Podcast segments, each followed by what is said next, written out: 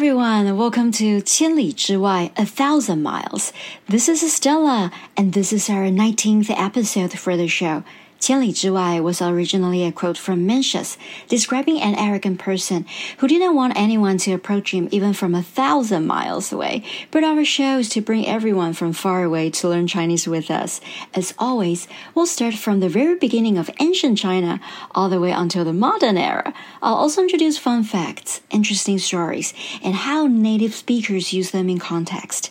The idiom for today is 洛阳纸贵 Which means that a written work becomes popular. Finally, we're moving into a new era for our idiom for today, but I still need to point out a character that was in episode 16, who you might remember Sima Yi, who was the one that got fooled into retreating by Zhuge Liang. Sima Yi was a general and then the prime minister of Wei Guo. Although he initially worked for Cao Cao, he had eventually took control of Wei Guo for his own ambitions.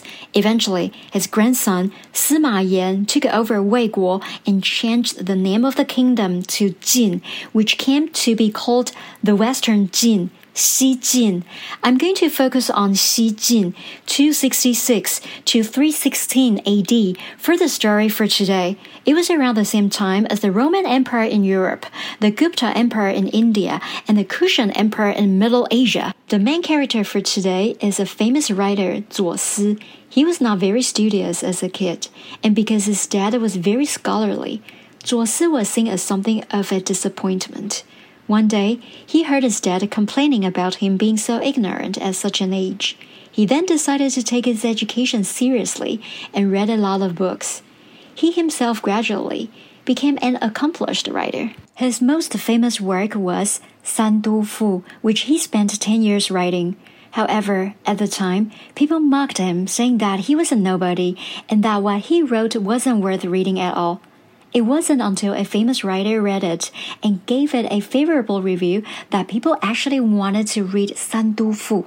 Now, you probably wonder what Luoyang has to do with San Du Fu. Luoyang was the capital of Xi Jin. Back then, there were no copy machines and paper could only be found in major cities.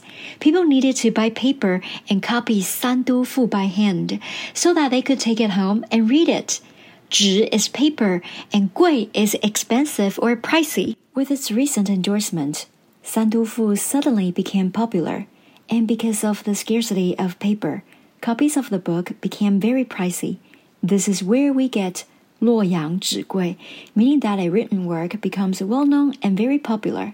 Think of a New York Times bestseller. Even in modern times, it's very common that before someone gets noticed by the press or media, their work doesn't get much attention except by those who are in the know. However, having a well-known personality promote or even just mention it can cause a huge uptick in sales.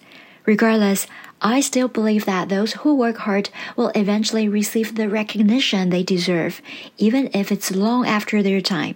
So, if you're passionate about something,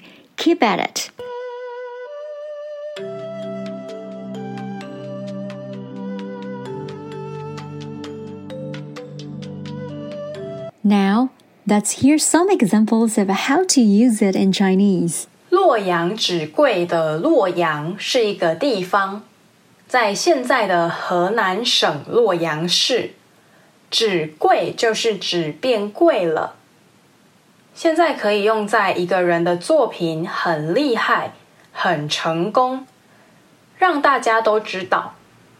可以说，全世界的人都很喜欢《哈利波特》，还拍成电影，真的可以说是洛阳纸贵呢。还可以说，这一位作家非常有名，他的新作品一定可以洛阳纸贵。跟洛阳纸贵的意思不一样的成语有“默默无闻”。默默无闻就是都没有人知道的意思。